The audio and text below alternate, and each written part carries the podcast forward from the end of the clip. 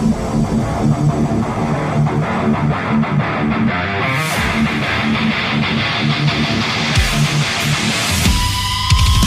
everybody, it's Ken Pooch Van Druten here along with Chris Rabold. What's going on, folks? There he is, the man, the myth, the legend.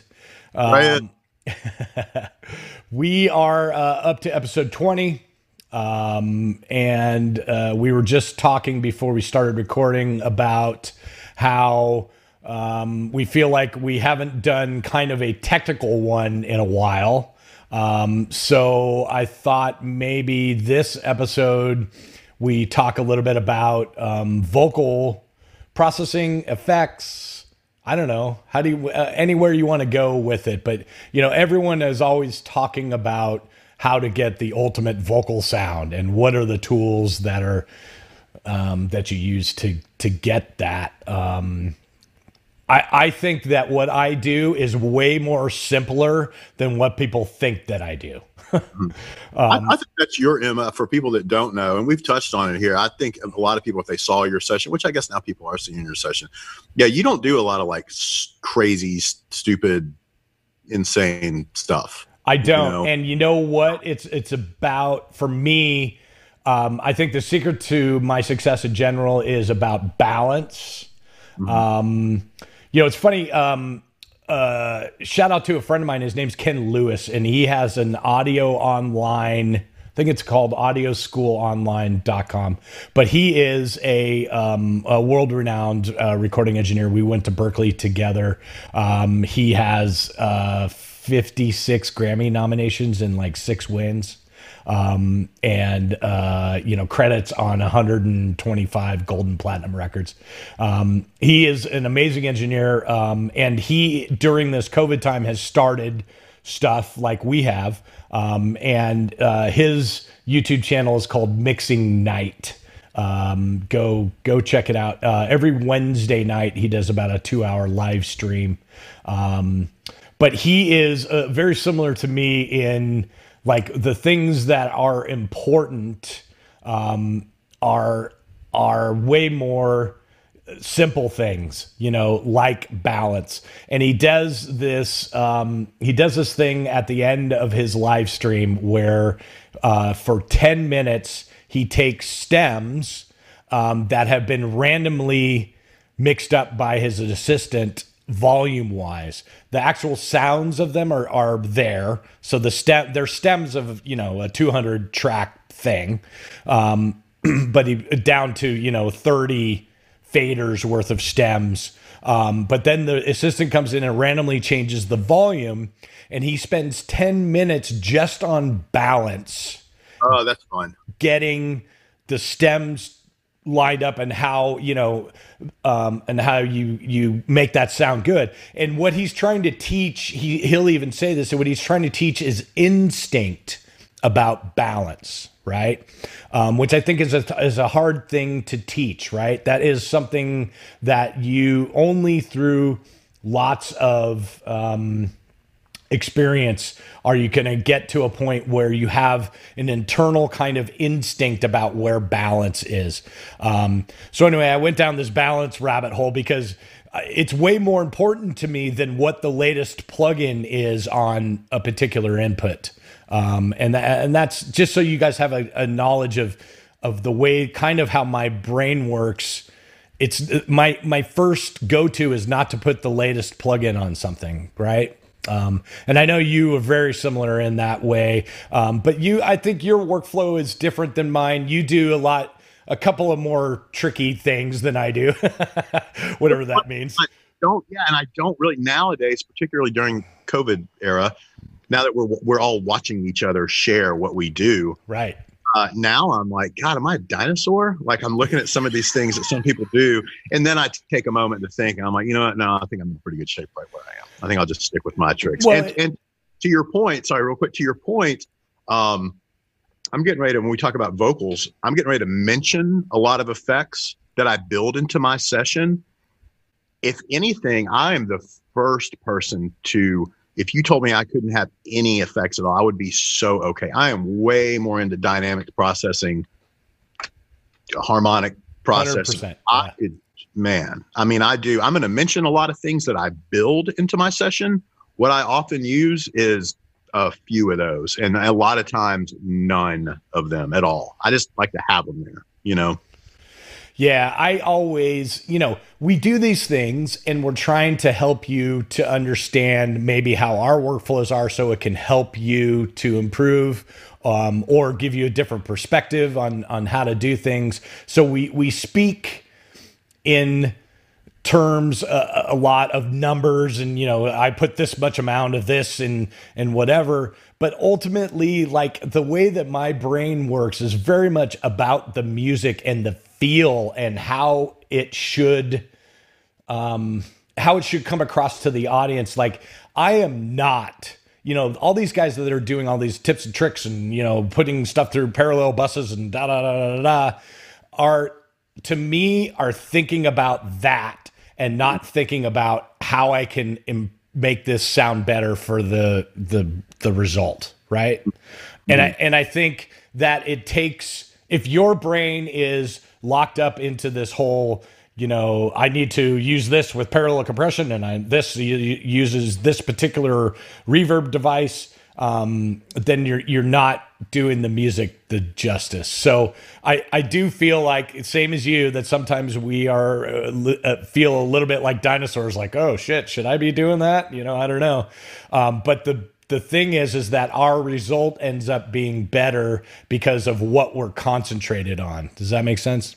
It does. I actually was texting with a buddy right before we got on here, and uh, I went on yet another one of my kind of rants about. We were talking about system engineering, system tuning stuff, and I went on yet again. I've mentioned on here numerous times the whole thing where the IT component is so heavy that the critical listening thing is now like the last little bit of it, and that drives me insane. Uh, and I'm seeing the same thing in, in mixing, whereas there's like this arms race to have the most amount of gear, the most amount of plugins, to do the craziest amount of routing. To I mean, I'm watching it take place every day. I know. Again, and this thing is we're all like looking at each other and what are they? Even if you're not trying, you're learning what other people are doing. There's like this race to use the most shit. And I guess there's always been. It's just now we've never had access to as much as we do. And at first I'll see it and I'll be like, oh, that's amazing. And I'm like, no, those are just a lot of words. and that's all technical jargon. None of that. I have no idea what their end result is. You know? Yeah, no, that's so. true. That's true. Now, that's not to say that some of the newest, latest technology is is cool. And, you know, it's not that b- both Chris and I do adapt new things. You know, I mean, um, in my I know uh, in a previous uh, t- um, video we were talking like about ozone, right? You know, it's a it's like voodoo black magic plugin um, that I use quite a bit, you know, in my in my mixing here on in my in the box Pro Tools rig. Um, so it's not like we don't adapt to the newest latest technologies of things. It's just that I find, and I know Chris believes this true uh, too. Um, the the simplest way is often the best way, right. um, and so um, having said all that, let's kind of circle back around to the vocal thing. Um, and um, start us off. What what are you uh, what are you using on your vocals? What do you do with them? What's your philosophy? Blah blah blah. What do you got? Right. Yeah, here goes the blah blah blah. Well, we already we did one on kind of our vocal chain. Yeah. If so, we're kind of moving into the processing, into the effects. So, uh, like you mentioned, some of what we talk about here sometimes is not complex, but maybe a lot and very specific.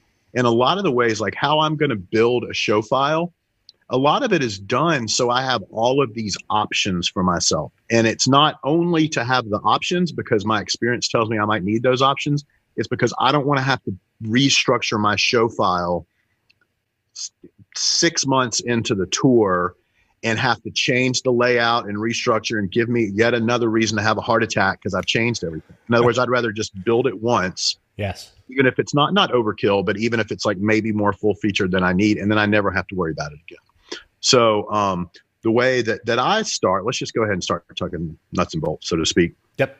I will often build with uh, respect to, and I'm like you and like everybody else. I try to lay my shit out the same way every time. In other words, that vocal fader that like I don't think there's anything revolutionary is often in the first slot to the right of the center section. At least that's where I always put it. Um, it doesn't matter where it is, but we all probably put our lead vocal in the same spot.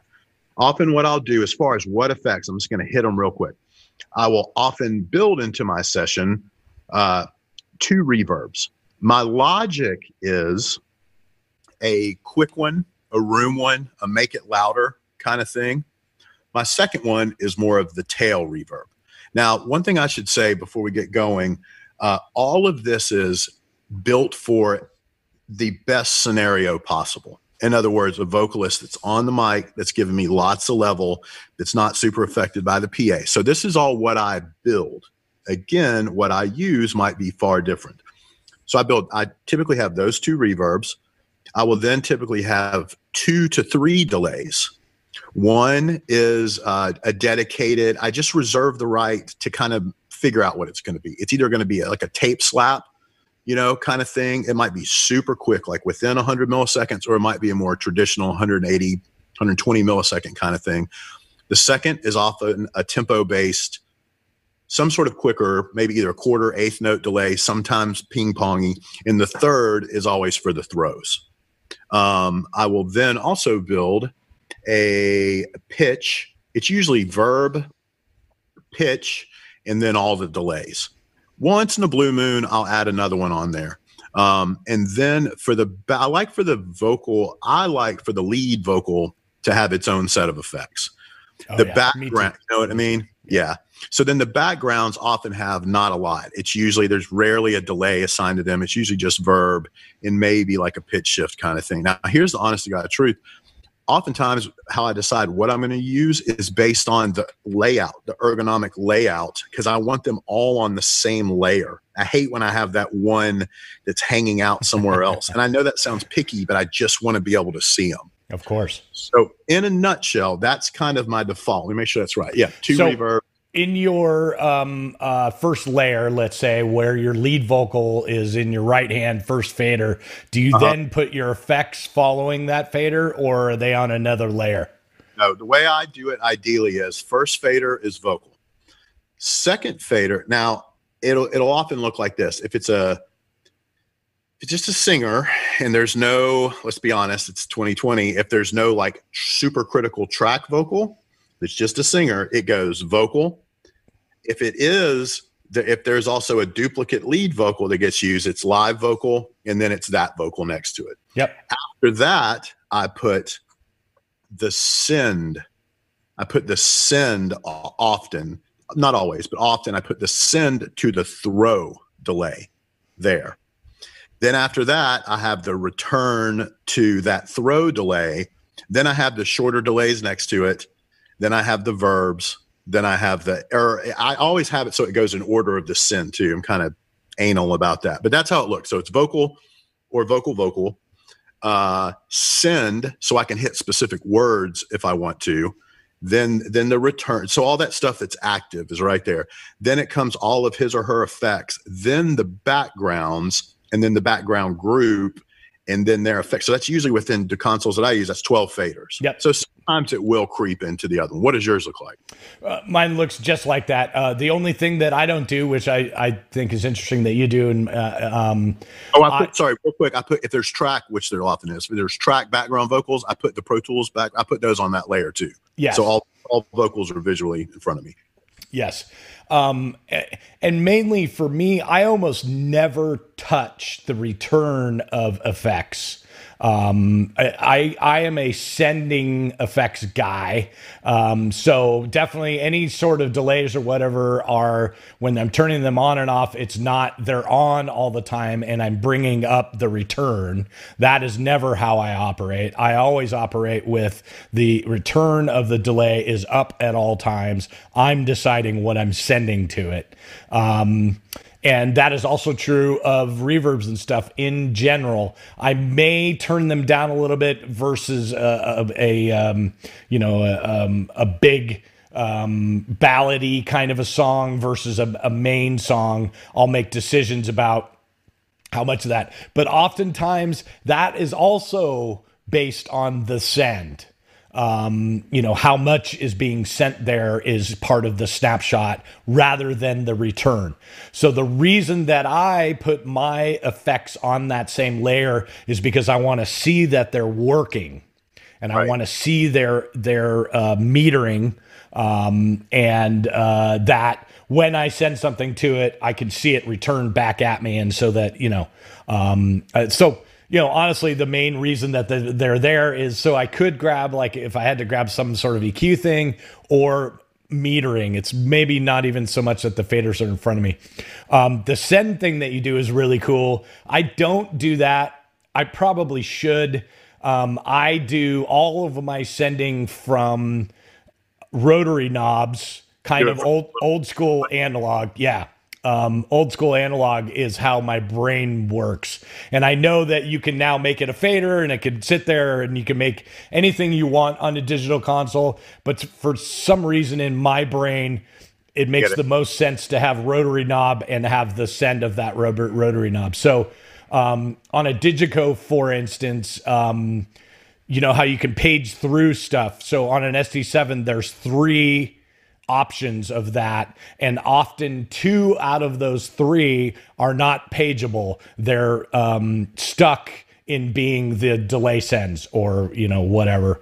Um, and those are changeable per layer. So um, sometimes you know i'm also the guy that um, as far as money channels go like if it is the main vocal um, i don't know you know uh, if there's any sort of play playback or background vocal or whatever, those for me are copied on the same fader in every layer on that side. So if that first fader on my right hand side in any this is any console not just DiGiCo um, if that first fader is the lead vocal it is the lead vocal in every layer underneath it because if i'm over working on something in another layer and there needs to be a uh, a delay send or whatever, it's always in front of me. I'm always able to grab that og send quickly um, to do any sort of delay stuff. Um, noticed so. that we were showing our sessions recently. I noticed that you did that, and I and it reminded me when I saw it talking about leaving the vocal on every single one, and it reminded me that I used to do that, which was kind of a holdover from uh, the Avid where yeah. you could bank safe that channel, yep. which was nice. And then for some reason, I just moved away from it. And I don't know. The right side of my desk is usually vocals up top. Then I will have like an effects layer, even though I have those effects usually living with whatever they're specific to. Yep. And then, like, I can think with Bruno, there's like horns over there too. And then it's like miscellaneous recording, blah, blah. So I kind of don't ever leave the vocal I understand. I don't generally either, but I always it's it's kind of a, um, a security blanket. Like I feel like I, even if I got in a weird situation where all of a sudden I was banked into bank six for some reason, I would still be able to grab that effect. Now, what I do do, the re- kind of the reason that I was, I forgot, the reason that I was traveling down that rabbit hole was sometimes I will take that same fader and assign different og sends to different layers. So if I, for instance, if I had four delays, the top layer of that fader might be the og send um, of the first delay and the second delay. And then the second layer has the third delay and the reverb locked in on those rotary knobs. So I can access those quickly without having to page through rotary knob stuff as well. Yep. So yep. that's that's another reason that I put that same vocal fader I assign to the same place everywhere. Um, so yeah, that's kind I, of my thing. I get it. I don't especially with my lead vocal. Actually, rarely. Uh, no, I'll say it. Never with my vocals uh, do I automate the sends in any way. I usually have them always at zero. Oh, that's interesting. I only do the returns. See, I'm and, exactly the opposite.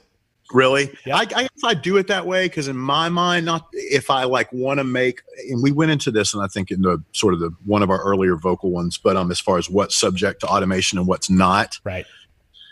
like the return of the delay throw, the return is always saved. In other words, I want it to start every song, you know, whatever. So it's pretty common. Uh, oftentimes, it, but on it, to be honest with you, by the time it's all said and done, sometimes none of my vocals returns or sends are automated. But my, my logic is if they are, or if there's one I move a lot, I only want to move it once. Like I don't want to have to do it in every snapshot. So I think that's why I do it that way. Um, yeah, I really pretty much just park my sins But um so so your uh, send to a delay, for instance, the return is at zero all the time, and the the send to it is sitting there parked but able to be triggered by an on button, right? Is that what well, you do with it? Uh, I, going back, so like for the throw one, the send is always at zero. The master, the aux out, is muted. Interesting.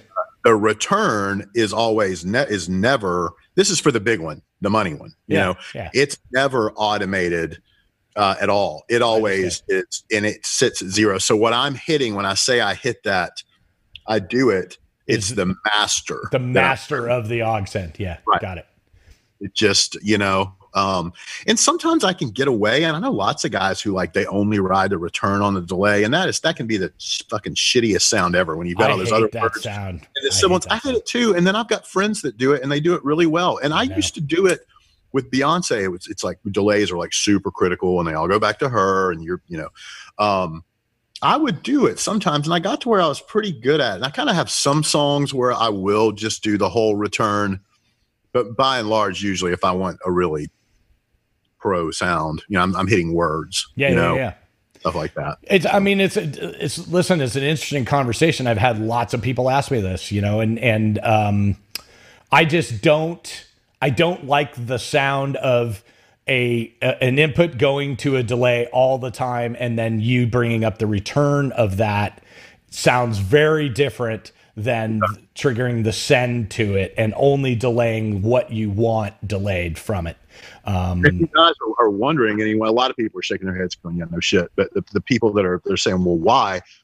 It's because you've got all that trash going through it. So even if you can nail the if you have any repeats at all, you might nail the one word. You might be in time, but then after that word is the whole phrase repeating to get your repeats. You know, if anybody's kind of wondering what we're talking about, and that's just a cluttery, clunky. Totally. That's just not sound. And know? and not only that is when you bring up the return of the particular word that you want. Let's say it still has the tail end of stuff from before it that's right. cluttering all the bottom of that. So. Right um, and then you're also left with having to make sure that you're holding it for the number of repeat. It's just not. It's just easier to hit the word, come yeah. out. You know, it's um. and also, you know, and and also it allows you to um like I automate my feedback a lot in yes. delays.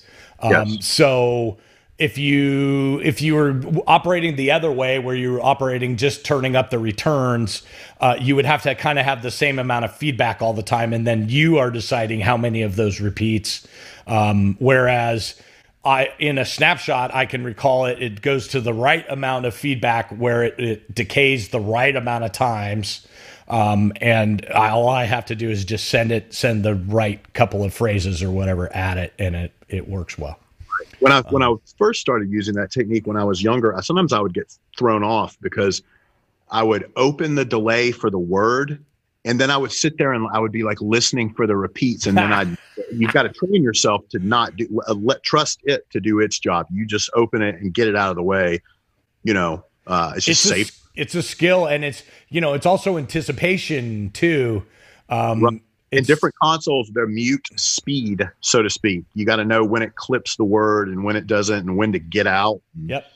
Yeah. Um, it's definitely a, a, skill that you should experiment with and and try to get good at um, because especially in this day and age, we run into clients where, you know, same thing like you were talking about Beyonce, um, Linkin Park was the same way. They wanted all the returns of all the delays um, because he would actually play off of it. Chester would, um, you know, he would whatever you know sing a long section that would play off of the delay um, so all of that was going back to ears So every artist on stage is hearing your work.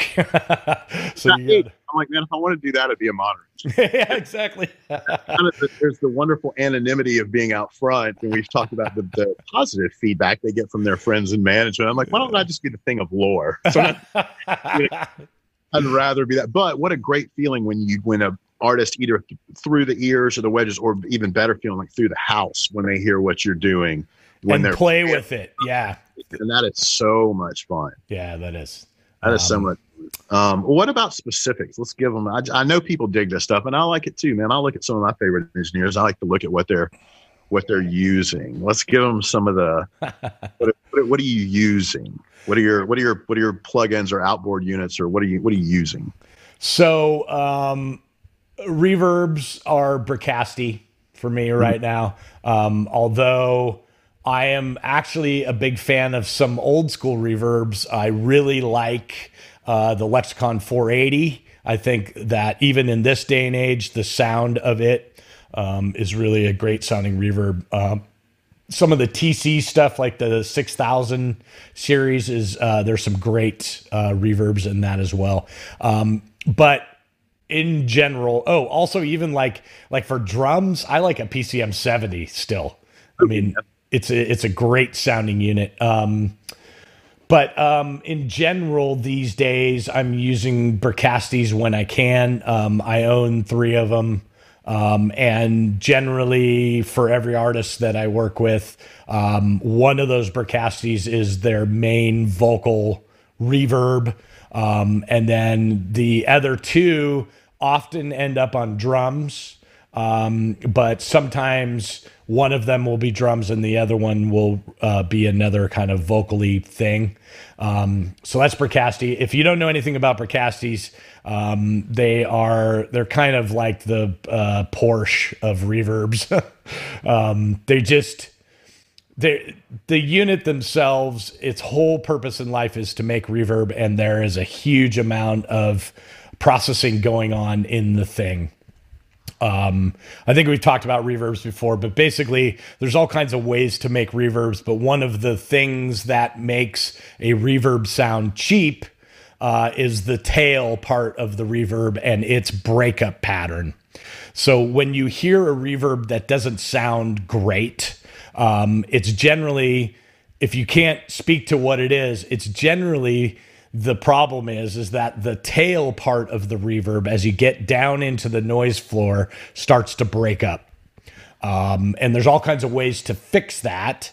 Um, but really the way to do it is by doing a huge amount of dsp uh, where it has to sit there and make calculations on the tail end of a signal all the way down into the noise floor um, it's a it's a big DSP hog. It's the reason that reverbs um, require so much DSP when, especially when we're talking about plugins. Um, but Bricasti for me kind of does that the best. Um, so uh, that's that. Those are my reverbs. Uh, we'll talk about other things. What are your verbs? Mine, you know, for a not God for the hardware units, I've used them all, uh, and I'm I'm like you. I won't go too far back into history, but uh, it's only recently. I think we mentioned it not too long ago that it's only been in recent times that I've felt like in the box reverbs yep. have gotten, you know, to where I want them to be. So for a long time, when I even though I was using a lot of plugins, particularly on delays and some other things, I would still have the TC six thousand for sure has stuck around for a while. Uh, the Bricastis when they were released, I don't use them as much as I used to. I say that they're still in my rigs, but if I do use them, yeah, like for the short one, I'm really into that Studio A preset. I just really like it as like a louderizer. Yeah, kind of great. Too. Yeah. Um, and for the longer one, like I think what is it, Vocal Plate A, I like. Sunset Chamber. I'm sure we could go on and on about which ones we like, but those are some neat ones that I like. Sometimes for me though, with the Bricasti, it's so organic and real and like super real sounding. Sometimes I like a more spitty, obvious, cool. bright verb. Yeah. Uh, sometimes I like a cheaper, grainier sound. And that's when I'll go dig. And if I'm not going to use an older unit, I'll go looking through, I'll go to H verb and I'll go to their um oh, the uh, there's like a section that's like hardware, and I'll go find you know something. I'll find like the 480 thin plate yeah. or yeah. the large hall or or some of those. Or I like man, I like and I never use it anymore, but I like ReVibe If you're on the Avid platform, is like yep. bright and obvious and sometimes kind of cheap sounding. But if you want to, and if you have an artist who wants to hear that verb, sometimes the more organic ones you can't hear. They True. they do what they're supposed to. They make this thing, but so if I need that guy to girl to hear it every night, I'll do that. So um, and I'll tell you what, uh, on when the UA world, I'll use the 140, I'll use the 250. the 480 is unfortunately not available for live rack, but if you're using Apollos or something like that, you can. Here lately, and I started messing with this during quarantine. Um, I went in and started playing with. They have this one. It's an older reverb offering of theirs. It's super cheesy called Dream Verb. Okay. Uh, it looks cheesy. It sounds cheesy, and I love it for that very reason. It's cool. very obvious. So, so, so I'll use that. I'm going to forget some of the other things that I use, but um, that's kind of where I, where I go on reverbs. I I struggle with vocal reverb. I'm not going to lie. Like I like I hate the low end build up, but then I got to be, there's such a fine line between high. Like I have some people like, oh yeah, my, my reverb sends are high past the 400, 500, and they get really good results. Sometimes I feel like vocal reverb in a PA is about as hard as it gets. You know, I think so too. Um, you know, it's funny. Recently, uh, I did an event where Scovill was there, and he's a big proponent of what you just talked about, high passing up and making the send not be the sound of what it's coming from, if that makes yep. sense. So uh, he does a lot of like EQing of the send part of stuff to effects. Um, and I get it.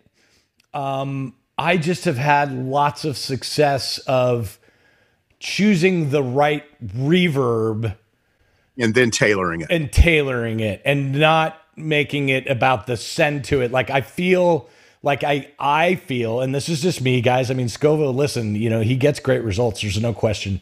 Um, I just feel and and listen, that where he got that where he got that from is old that's old school Beatles technology. That's literally like from Beatles records. That's what you know uh, George was doing, um, making those records was back then at Abbey Road. That was their secret sauce for their reverbs was EQing the send to the reverb. That was their thing. That's literally where it comes from. Um, but for me, I seem to get better results when it's full bandwidth, whatever, however, I have the vocal sounding, I want that to impact the front part of the reverb that way if that makes sense. Um, and I and I seem to get better results that way for me.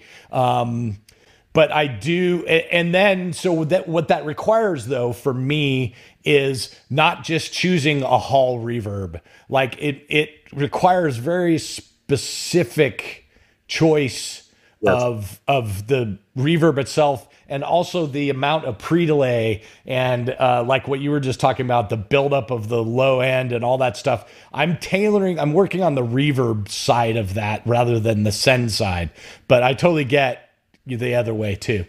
Um, but I, you know, you mentioned the H verb. I just want to say real quick, I I forgot the H verb in my list. Um, that is that's my go-to plugin um, verb, and I I generally you'll probably see four instances of that in my uh, super rack. Yeah, that's about how many I have too, particularly because it's a DSP hog. Yeah. But um, you know, I do. I actually do well. Then what what Robert does, I, I go. I do a lot of most of my EQ on the send. The but the only time, but that's been a. If we go back to analog desk, there was no EQ on the send. Right. That we put in the live. You know what I'm saying? Like so. No, I know, and that's probably why I don't do it. To be right. honest. And uh, to be honest, a lot of you know, quick, fast, and in a hurry. I'm going to EQ the return because we both just said we keep it right in front of us. To EQ from the send is, and uh, not that this is some huge task, but I have to go to that page. Yeah. Like I look at my aux page. Yeah. Unless I have to go there, I'll go. So it's just another step. But I'll do stuff with all the bells and whistles we have on my, on you know consoles these days. I'll often do EQ from the send, and then I'll do like if I have uh, I've mentioned it before with Bruno. It's very uh, wild mic technique. It's a very hot mic. I will also DS from the send sometimes. Yeah. Like I, am with you. I'll choose the right. I spend a lot of time with like the, and it's labeled something different everywhere, but where the the high end cutoff not just the dampening, but the you know all of those things I'll spend. But sometimes I just need it to get the zing out of there. Yeah, so I'll do that. Same thing with on delay sends. I'll do that. But but there's usually honestly now there's like delay on the send, and then sometimes there's further delay on the return. Sometimes I don't have to do either of them. Yeah, it just, totally. It just comes out perfect. You know. I mean, I find. um outside okay there's two different kinds of exploration into effects right? There are the effects specials those are, I listen to the song and there's an obvious effect there that has to happen in order for people to identify this as a uh, Linkin Park song, for example, or as an Iron Maiden song. There is a signature delay that everyone knows or a signature reverb that everyone knows. Those are what I deem as effects specials. The other kind of effects, including reverbs, are the I'm creating space in right. order to make the uh, vocal pop in my mix. Um, and those effects for me tend to be the same from artist to artist. Like literally, you know, I have a preset in H-Verb that um, says pooch vocals, and I literally that's like where I start almost on every artist. Um, and that's because it's a preset that I've built that just seems to work very well for me for almost every artist. Now, it doesn't mean that I always leave it like that. I'll, I'll do some adjusting maybe and make the tail be shorter or longer. Um, but I kind of have a lot of go to things. Do you have that as well, or do you just kind of go from scratch? hundred percent. And as usual, I, how many times on this show have I talked about the notes section of my phone? I mean, I've got like Bricasti presets and TC presets. I've got all these plugins. Probably realize I could carry those on a key, but I just and I kind of don't need them anymore. But I oh I have go tos for sure, just because there's certain sounds that I like. You know. Yeah. So, um, do you have a type of reverb um, for vocals that is your favorite? Yeah, it's either for the long. Let's just talk about the tail one. You know what I mean? It's usually a brighter plate or it's a plate that I'll just dig around till I find the right one. I don't like I don't like like I love plates, but I don't like it when they're again I like kind of like obvious effects. Like I don't want the super organic dark one on the stuff that I usually do. Now when I did Norah Jones for a little while, voice is breaking up, going through puberty here right in front of you. I um, when I did Norah Jones, it was great. Then like the super organic nature of the older sounding plates on the Bricasti was perfect until she heard it one day and was like, mm, I want it dry. So here I had like one of the best vocals oh. She wanted that immediate, which good on her, man. She can do whatever she wants. So uh, yeah, I, I, have most of the time it's the same. It's the same presets for everything. Forget vocals for everything. No, yeah. I mean, you know, I carry around a, a key full of presets for plugin stuff for sure. And, and along with you, I, I just know like I have favorites like you on any unit. You know, yeah. when I walk up to um, like if I walked up to Lexicon 480 today, my go-to would be their halls and yeah. then adjust the pre-delay in like a medium hall. And that is pretty much my starting point, you know, for a, a Lexicon 480. Um, you, you, talked about halls on another one that that's your go-to with reverb. Um, halls are, it's usually only on vocals that I will go to. I love the sound of a good hall and it can, it, it varies so wildly from manufacturer to manufacturer, but a lot of times halls like you know, uh, concert hall, vocal hall, yeah. some whatever hall on vocal. That's a cool sound, particularly with a longer pre delay. You know, let it clear yep. up and let it. That's you know what's funny is that you know most people when you think of a hall they think of something that's two second or three second or four second mm-hmm. version of a hall and that is not at all what I use halls for. You know, halls are my favorite, but I shorten them up big time. Like I will do long pre-delay, like 80 milliseconds, and do a 1.2 second tail um, on on a preset of a hall that was previously huge, like right. a five second hall. I take the the release time of that and scrunch it up to be 1.2, and to me, it's a different sound and I think part of what I'm doing is getting rid of that breakup yep. um, that happens in the tail part of stuff. Um, I don't particularly like if I only use super long reverbs if I'm forced to. Like if they are the sound of that song or that ballad, then I'm like, okay, I'll, I'll use something, you know. And so generally, like, I don't even almost never get past three seconds in a reverb, you know? No. I, yeah, me too. And in fact, and I'm really bad about, we've talked a lot about how like what e, what EQs look like now that we have the graphic display. If that reverb is in the threes, like 3.3 once it gets above like i'm like oh, i don't think i should do even though 3.3 doesn't sound the same on all of them but no, I it doesn't but but yeah like, i know I'm, what you're saying i shouldn't i shouldn't be that far but I, am with you like i never have a seven second yeah you know, yeah yeah anything like that but um who who's that latin artist that likes the 10 or 12 second reverb going on is is that i don't know but i'm gonna guess is it um it's um uh, I know you're talking. Is it the guy that's had like a million monitor engineers? Yes. Uh, God, who is that? Ah, oh, I can't there's name. People, there's people out there screaming at us right now. There's the 47 guys that have been his monitor engineer that are now screaming his name right now.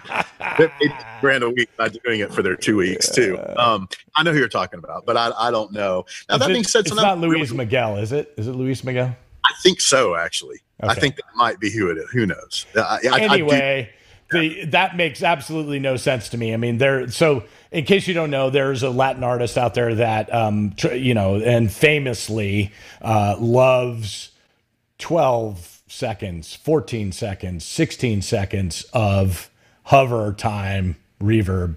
Uh, so much so that uh, they were doing crazy shit a bunch of years ago. You know, this is like 10 years ago, where they were having a reverb send that had speakers pointed back at the stage that was coming from front of house. Um, that's just crazy, crazy stuff. So I don't understand how to do any of that. I'm literally, I get to like three seconds and just go, um, this is way too long. I need to make it shorter. Yep. A, um, a lot of my reverb times too, uh, we'll move on out of reverbs here, but a lot of times my reverb stuff, they they're super important at the beginning they're super important i know you're like nope it's part of it it stays it stays it stays and and i want to adhere to that but sometimes my reverbs will drift lower and lower and lower as the tour okay. goes on. If cool. i just if i just really can't like sometimes i hear lately too i would rather use delays because delays are obvious you can hear them but they don't clutter as much. Yeah. But sometimes my reverbs are way more critical where if there's i don't know if i'm just under the microscope more early on or if it's a broadcast thing or if it's a board tape thing and then sometimes they kind of creep down as time goes on. Um and, i totally all, get that. I get that yeah yeah and, and, all of this too is like there's a big uh, it depends component you know what i mean and it really does it just depends on who's listening to what extent and what's the environment and i mean sometimes man i'll mute both reverb returns like i've totally reserve the the right to do that if it's a super I don't know, dangerous yeah. scenario where I need every bit of clarity I can. So my, my sure. reverb stuff, they whatever. But I got you know like Bruno, he rides me all the time with Instagram videos or something. It's like, yo, where's the sauce? You know, where's the sauce? And a lot of times I can get like sauce is more obviously acquired from a delay. Right. So I totally know what you're saying. I mean, that's a perfect example of an artist. You know, he may be meaning something else than what yeah. you're interpreting as. Um, right. You know, uh, I'll say this just about reverbs, and then we'll move on to some other things. But um, reverbs for me are a, more about creating um, stereo space for the vocal. Um, I'm like you you know, we're already in an acoustic space, especially if you're on an arena tour. There's already stuff blanking off the walls with all kinds of reflections, already making its own acoustic reverb.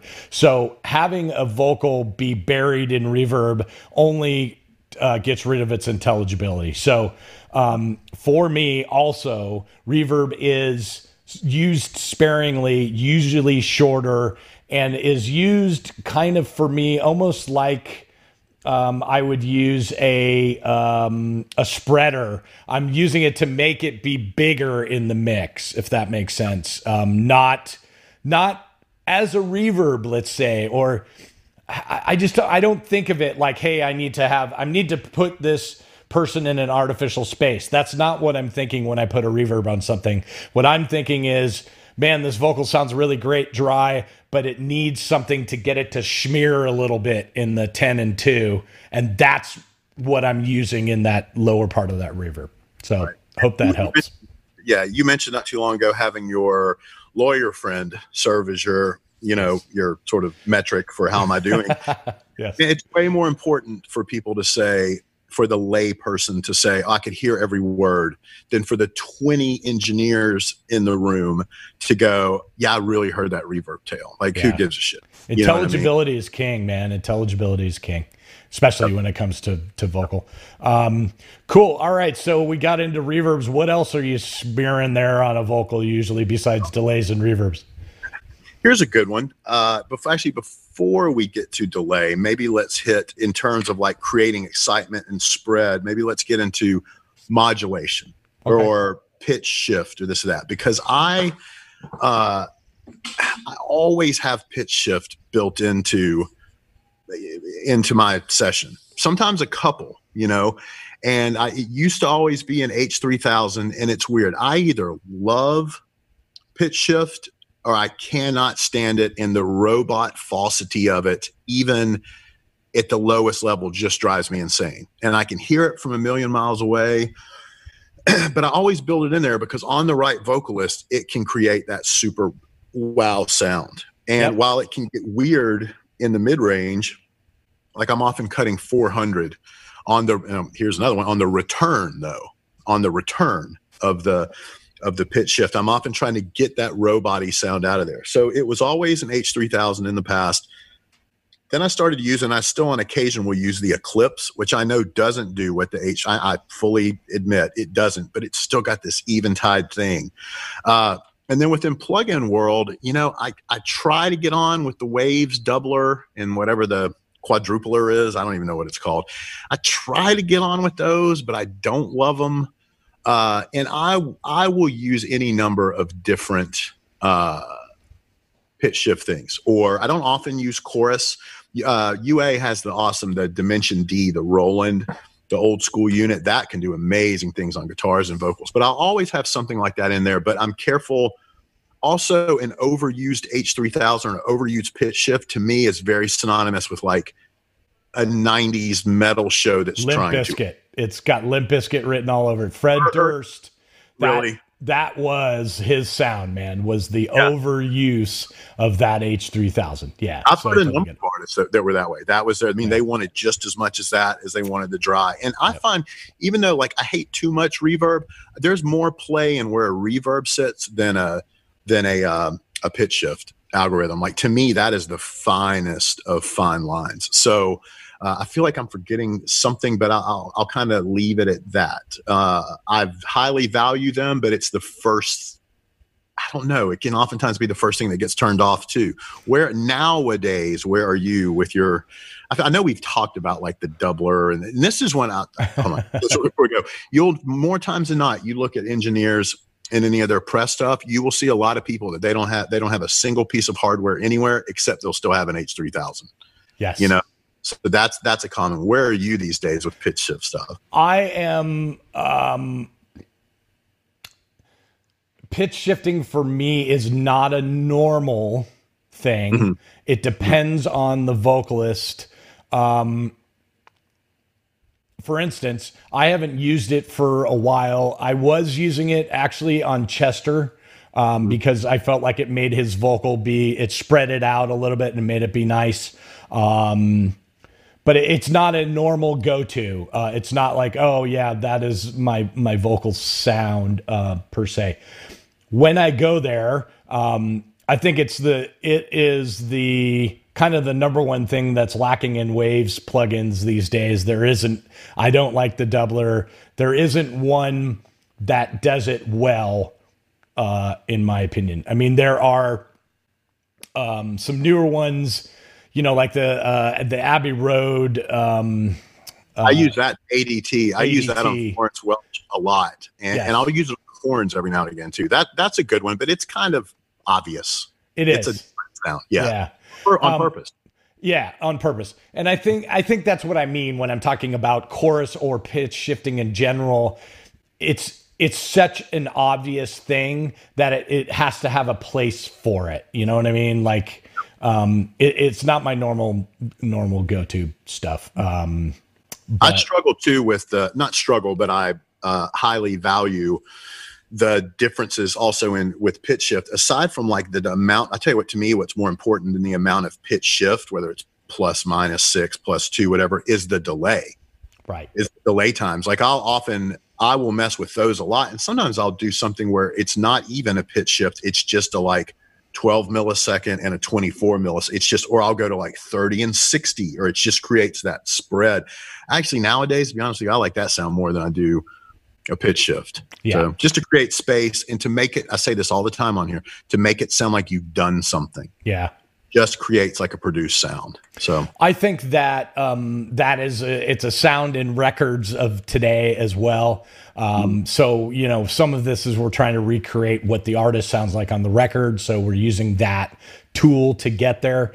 Um, but I, I do think in general a tool of when I use these kind of tools, a pitch shift or a chorus or something, I'm using them because I keep the center of the vocal is super dry and I all I'm doing is spreading the vocal out in the mix and trying to get depth if that makes sense. Depth and width of something that is generally straight up center and is the only thing that occupies that. So when I think about pitch shift and chorusing and that kind of stuff I want the center part of that it's almost like mid side. Like I want the center part of that to be dry, you know, and the outside part of that to be affected.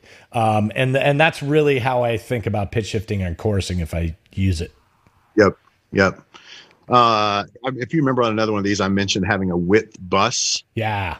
Width bus can also be used to spread do that what you're saying. That's you know, cool. or you just so, drop that on the reverb itself and scoot it out to the sides. Remind everybody, like, what's on that width bus? Like, what is the effect that's on that bus? Uh, width bus is it, it'll be some sort of. It's often done through some sort of. It, it's a stereo widener, but I prefer to use oftentimes ones that are simply mid-side based, where effectively all you're doing is turning up the sides. Yeah, because it's damaging phase wise. You can find some of the other stuff do you are, have do you have a favorite one is what i'm asking like do, oh yeah for me it's the Brainworx it actually comes they their widener is the same widener in all their plugins but i often use it from the whatever they're on now the God, for years I screwed this up. It's like the VEQ3 or what, whatever it is. It's that that's any of the Brainworx wideners kind of operate on the same principle. But I used to use uh, I messed with all the different waves ones from whether it was S1 to the X split 22 and yeah. all that. Shit. I use this old, I still own it. It's the Studio Technologies AN2 box. It's mono in, stereo out. And those work on the premise of here's your signal as a whole. It makes comb filters and then spreads them. So you've got different frequencies on each side and it sums to mono because that's I'm really conscious of, yeah. of, how it sums. But that's what I do. I usually use some sort of Brainworx. Uh, Brainworx thing to, to do it we we do that as well uh, and that's where we kind of differed on a previous video was that i do and I, I, think you do this too, but I don't have a separate kind of bus for that. Although I think it's a really great idea, and I'm going to steal really? it from you. Oh, yes, definitely use it, but I, but usually it's on a return and input. Uh, that you know, something like that. Got it. That's cool. Um, what else? Where should we travel down next in this path? Let's go to delays. Okay. What those delays are. Uh, yeah. What's your favorite? So traditionally for me, when I first started, um, you know, using stuff, it was the TC twenty two ninety. That was the thing, man.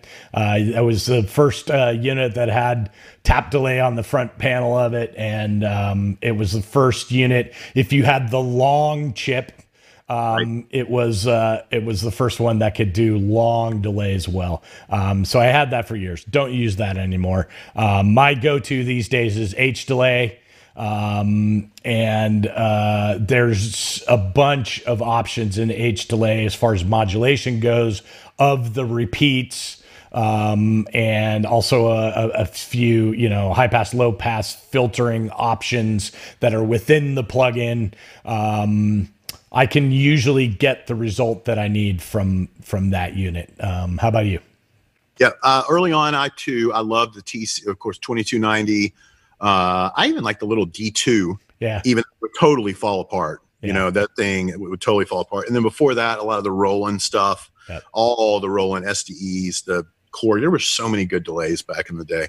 Um, I, it's funny, I actually like, I like the super tap delay oh, wow. better. And there's a reason I like it better. I like the way it handles its repeats.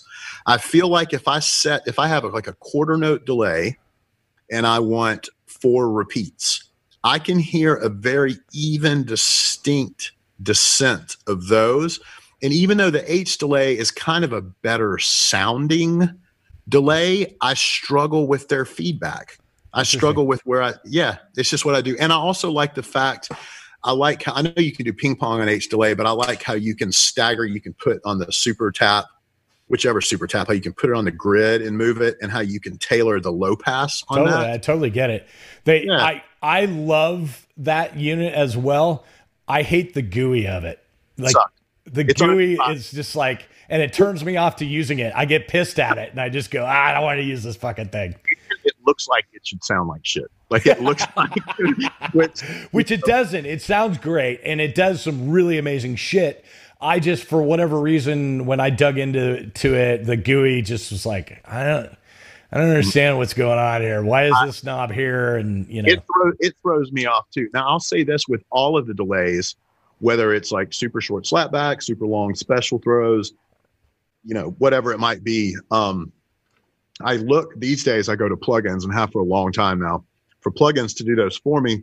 But I will also write in my show file, like again, let's say on, a, on any desk, but on the DiGiCo, I will also write in the effects racks the same. Because as you know, when you get, and you've got 50 snapshots with these super specific delay times. If the plugin server takes a shit, I still want to have all those. I know it's easy just to tap them. So I'll write them into my automation even if they're not active. And if I need to in a pinch, I'll I can switch out and bring those back. I in. do exactly the same thing. I use the DiGiCo delays. They're just sitting there most of the time. I don't use them, but they are there and they are set to the correct millisecond um, choice. Yeah. Um, hey, I want to share a little something that maybe uh, you know this is old school figuring out quarter note delay stuff. Um, but um, it, it might help you guys. Um, it's something that we used to do back in the day to figure out times for delays. Um, and the the easy way to get a quarter note delay is to use a stopwatch or use your phone that has um, you know um, uh, a uh, stopwatch in it, and you start the stopwatch and you count to 11 in the beats of quarter note. All right. So starting the stopwatch one, two, three, four, so on to 11, stopping the stopwatch on 11, and that will give you milliseconds of quarter note delay. Interesting. What is the math on that? I don't know what the math is, but I learned that from um, uh, uh, from Bruce Swedien, and uh, I've never forgotten it. Um, so and then from there, you can do the math, right? Once you know a quarter note, you can say, okay, I want eighth note, or I want, um, you know, I want, uh, you know, three quarter note by by calculating whatever whatever it shows up as quarter note. Let's say it's 400. The eighth note of that is 200, and the three quarter note of that is 300, right? It's 200 minus and a half. This gives you the 100 plus the 100 gives you 300. Right. So you can do all the math to figure out exact times, but that's a very quick way to get your milliseconds of quarter note delay is counting to 11 counting in quarter notes. So one you know you start the stopwatch on one you stop it on 11 and that will give you exact milliseconds. I promise you it works. Yeah right. One of the first things i'll do with a new gig or a new batch of songs or whatever is to, if there's a playback guy or if someone's triggering uh, or if the drummer has if it's on a click at all you know, as I go, uh, and this is more of a, hey guys, do this if you're new or whatever. Just go right to whoever that is. Just get all the BPMs for all the songs. Just get that. That should be one of the. These days, that's what you can do. You just go to the playback guy and go, yeah, what are they? Come on. Get them and have that. I'll put that in my notes section. I'll have it in my phone. I'll have it on a piece of paper. I'll make sure that I have all, all of that written down. Um, something that's really interesting you hear now if you listen to a lot it's so funny reverb is such a like security blanket a way to hide a way to not be exposed for vocalists and a lot of vocalists even whatever named today's you know diva de jour will probably want a lot of reverb in her ears but if you listen to records if you listen to modern records you don't hear a lot of it's there but it's often bright and low Yep. You know what I mean? Unless it catches the sibilance of their stuff and you hear it in S's and T's, but you don't hear it as a general kind of no, pad. No. What you will hear though are lots and lots and lots of delays. Um, yes. But they're often, you know, they're low level. And it's funny, like you'll, and I do this now where I'll have like, a lot of times my delays are delay one, two, three, or I'll label them like slap some quarter specials, but a lot of times it's like eighth notes, quarter notes. And, you know, an eighth note to a quarter note is essentially just an eighth note with a repeat. But for whatever reason, blending an eighth note delay with a quarter note delay is a different sound. It is. And, yep. and, you'll you hear a lot of that on modern productions, or you'll hear a lot of times they've got like delays sent to delay. There's a lot of crazy shit and that is a good way to get an affected sounding vocal without it getting too swimmy.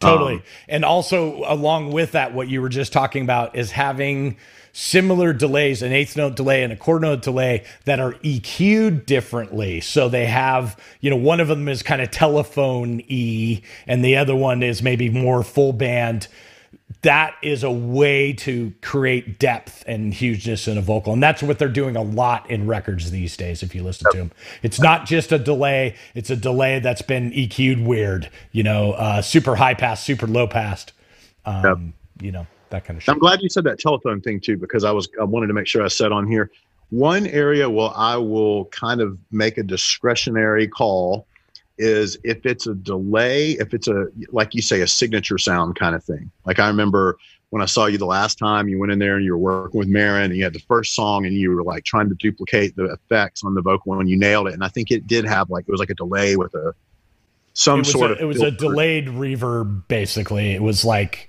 you know, uh, so it was uh, a delay and then ascend from the delay. So the repeat was the first reverb, not not the main vocal having the reverb. If that makes got sense. it, got it, got it, got it. But and it was a sound. It was a it was, it was signature sound of that song. Absolutely, the producer built that as this is what the vocals should sound like.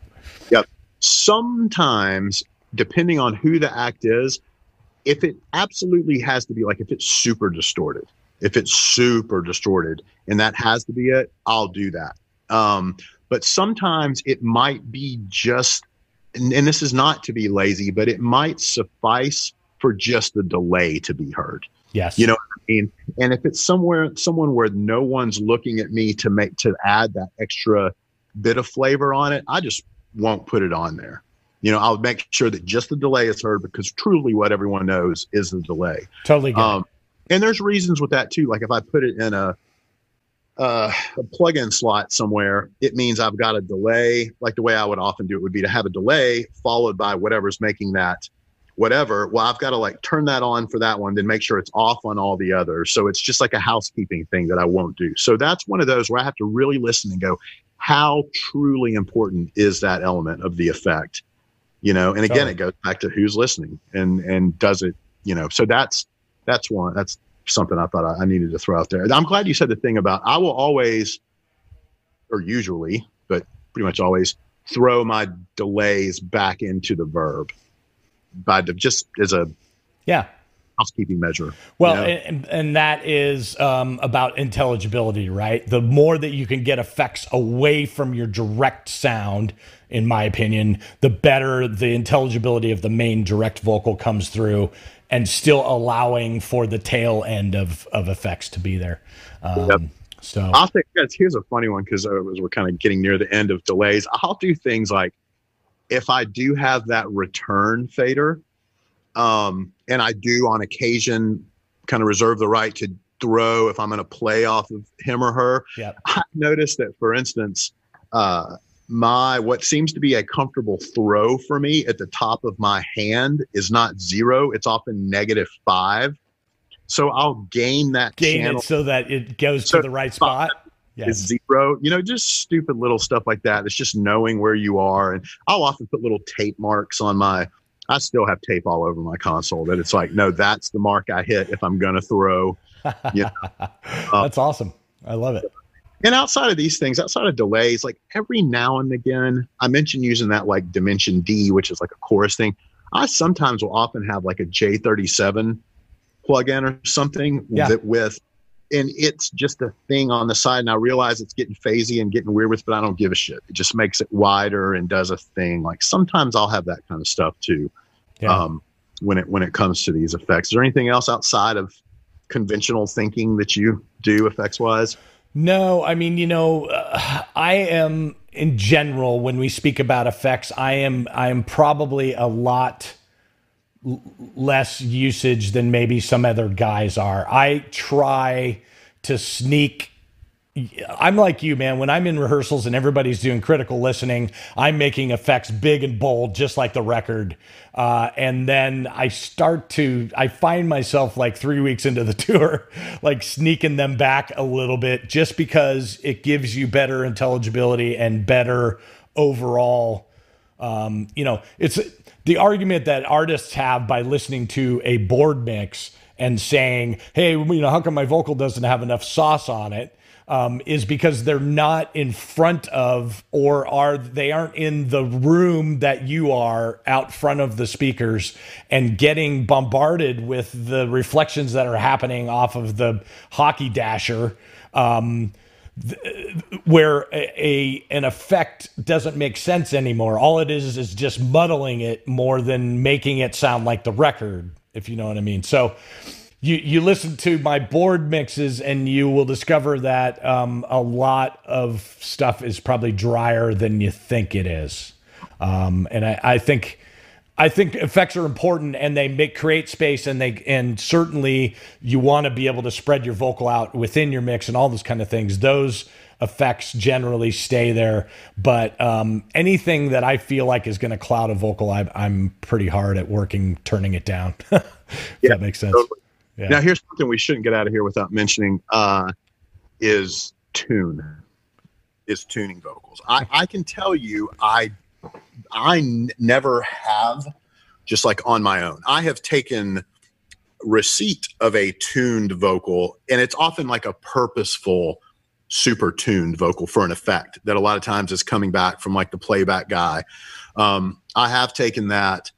I have also taken only on one occasion, I don't mean like one day, but just for a period of time, I had an artist where they were like, without telling the artist, they were going to tune him, send it back to me. And I'm like, okay. Okay. And on a taping of live TV in New York next to NBC, he literally pops an ear out and goes, What is that? And I'm like, oh shit, it's going down now. And that was the end of auto tune for that. So I don't usually tune a vocal um, for a couple of reasons. One, it's scary because should it go awry, it's super dangerous. I know you're just chomping at the bit to, to, to speak on this one because no, this is I mean, a big one. Uh, you know. no, no, no. Also, if the person's in front of the PA, it might catch on to any number of sounds and shift to that. Um, God forbid you're in a really bad, you know, situation and it does go a little awry, but you just quite honestly are fighting just to get through the show, and then that board mix goes back, and how the fuck didn't you hear? That? There's a lot of things that can go weird with it. Uh, also, with uh, referencing Bruno yet again, just because he's my most consistent, prominent client now. Uh, and this was explained to me, you can't run like static auto tune on some people like him because he's actually between notes, but consistently between notes. And that's the charm. Now, it's not like I can go in with Melodyne and fix it with respect to itself. So I don't often use it. I'm very inclined, and I've seen people get bitten by it. I am more inclined as of late to use it because I'll tell you this there's a lot of times there's super obvious auto tune. Then there's like people do know how to do tune tastefully now. And I'll listen to old records or old mixes or this and that. And I'm like, what is it I don't like about the vocal? And I hate to say this, it's just, it's that it's not tuned. And so even if you have an artist that's murdering it, you've got the perfect effects, you've got the perfect mic and everything, and they're pitch correct, it still doesn't have that. And that's where a lot of times artists also can't tell you what they're not digging about the vocal. And it's that it doesn't have that. So that's all my kind of saying. I want to do it more, but there's so many pitfalls involved with it. What about you? Uh, it certainly is dangerous, and it has happened to me a couple of times. You know, where I've been busted. Um, um, okay, so let me just tell you that the technology for it has come leaps and bounds in Very the true. last eight years. Um, you know, auto tune one and two and three were were good but really kind of like not designed to be used live at all. I mean, they were designed to, you know, maybe record it to a separate track and then, you know, decide what notes to tune and what notes not to, and used in an editing kind of a way. But nobody was really making something that tracked well live. Um, then Auto-Tune came out with Auto-Tune Live, um, and I used that for a bunch of artists. Um, it it is a sound. It is just like uh, you know what you just described, where sometimes the artist will listen to it and be like, "I don't know, there's something missing," and what they're missing is what they used to make the record, which was auto tune. Okay. Yep. Um, nowadays, come forward now to 2020. Um, you know, like Waves Tune and the latest version of Auto Tune have settings in them that are super subtle. They can be the T Pain version, or in right. my case, Travis Scott. They can be that if you want that. But they also have these settings in them that are so super subtle that all they're really doing is maybe just grabbing something right at the end of a note and kind of just giving them a lift of a vocal, um, you know, that's maybe a vocalist gets tired and he and he sings a little bit flat. Um, this it it does help, and it's a sound of today that you can't get by using a delay or a reverb or a you know whatever. It's there's a tone to it that is just it's that. Um, now, having said all that, do I use it often? No. I, it, there's too many pitfalls to it, and by the way, when I am using it or forced to use it, in almost all cases, I try to force it onto the playback guy or yeah. somebody else that, sorry, playback guys, but um, uh, somebody else that can watch it and make sure that it's functioning and be focused on only it. I have way too much stuff going on at front of house to be the guy that is like focused on the the uh, the auto tune. You know, I've done it that way. I, have worked with many artists where I have auto tune at front of house and I'm doing it using it that way. But in general, I would prefer that there's somebody else watching it, making sure that it's working properly, and can disengage it when it's not working properly. Or um, when the audible gets thrown, yes, and not on time code, or you're not, they don't catch. yet. that's the big one, you know, or between songs, or totally but it would it becomes your job, you know, yes. to but it is it is the sound of today and that's it why is. and uh, you know i mean it um i think more and more people are doing what i just said making you know the playback guy that's his job as well as making sure that the auto tune works. Um but but i've done it you know i've done it in front of house. It can be done. Um and um if I'm not able to get a vocal sounding the way that I want it to with using delay effects and whatever, that's often what I think about. That's like the net my next go to if someone is still like, yeah, the vocal's cool, but it's not really there. My next go to in my bag of tricks is okay, maybe we should start tuning this vocal because I bet that's what they're wanting. Um, yep. Yep. So yeah, auto tune. Um, I used it early on um, uh, with a, a, couple of artists um, that uh, it was dangerous and the latency of it was really long. And uh, you know, there were probably there were a couple of times where it kind of went awry, and I had to like pop it out of the insert, and um, you know, uh, but in general, it it helped. And they were uh, it was two artists. Um, one of them was a guy that just ran everywhere on the stage and so would literally get tired and would start to sing flat um, and it wasn't that he wasn't an amazing singer he was. It was that he just during his live performance would just run out of air and start singing flat and the auto tune would kind of just give him a, a little nudge to help. Um, so yeah that's my mm-hmm. auto tune um, we're getting towards the end here. Is there any last little thing you want to talk about? trying, well i'm trying to think of what i'm going to remember when we get off. I, I want to say you know what? I think that's probably a safe place to land with. Okay, it. cool.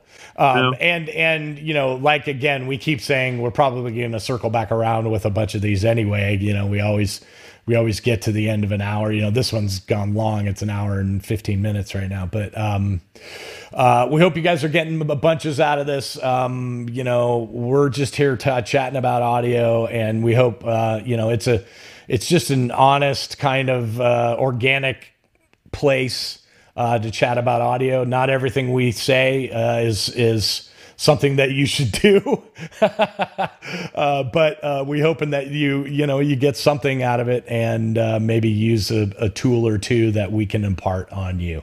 Um, so uh, hope you guys enjoy it. see you on the next one. See you, everybody.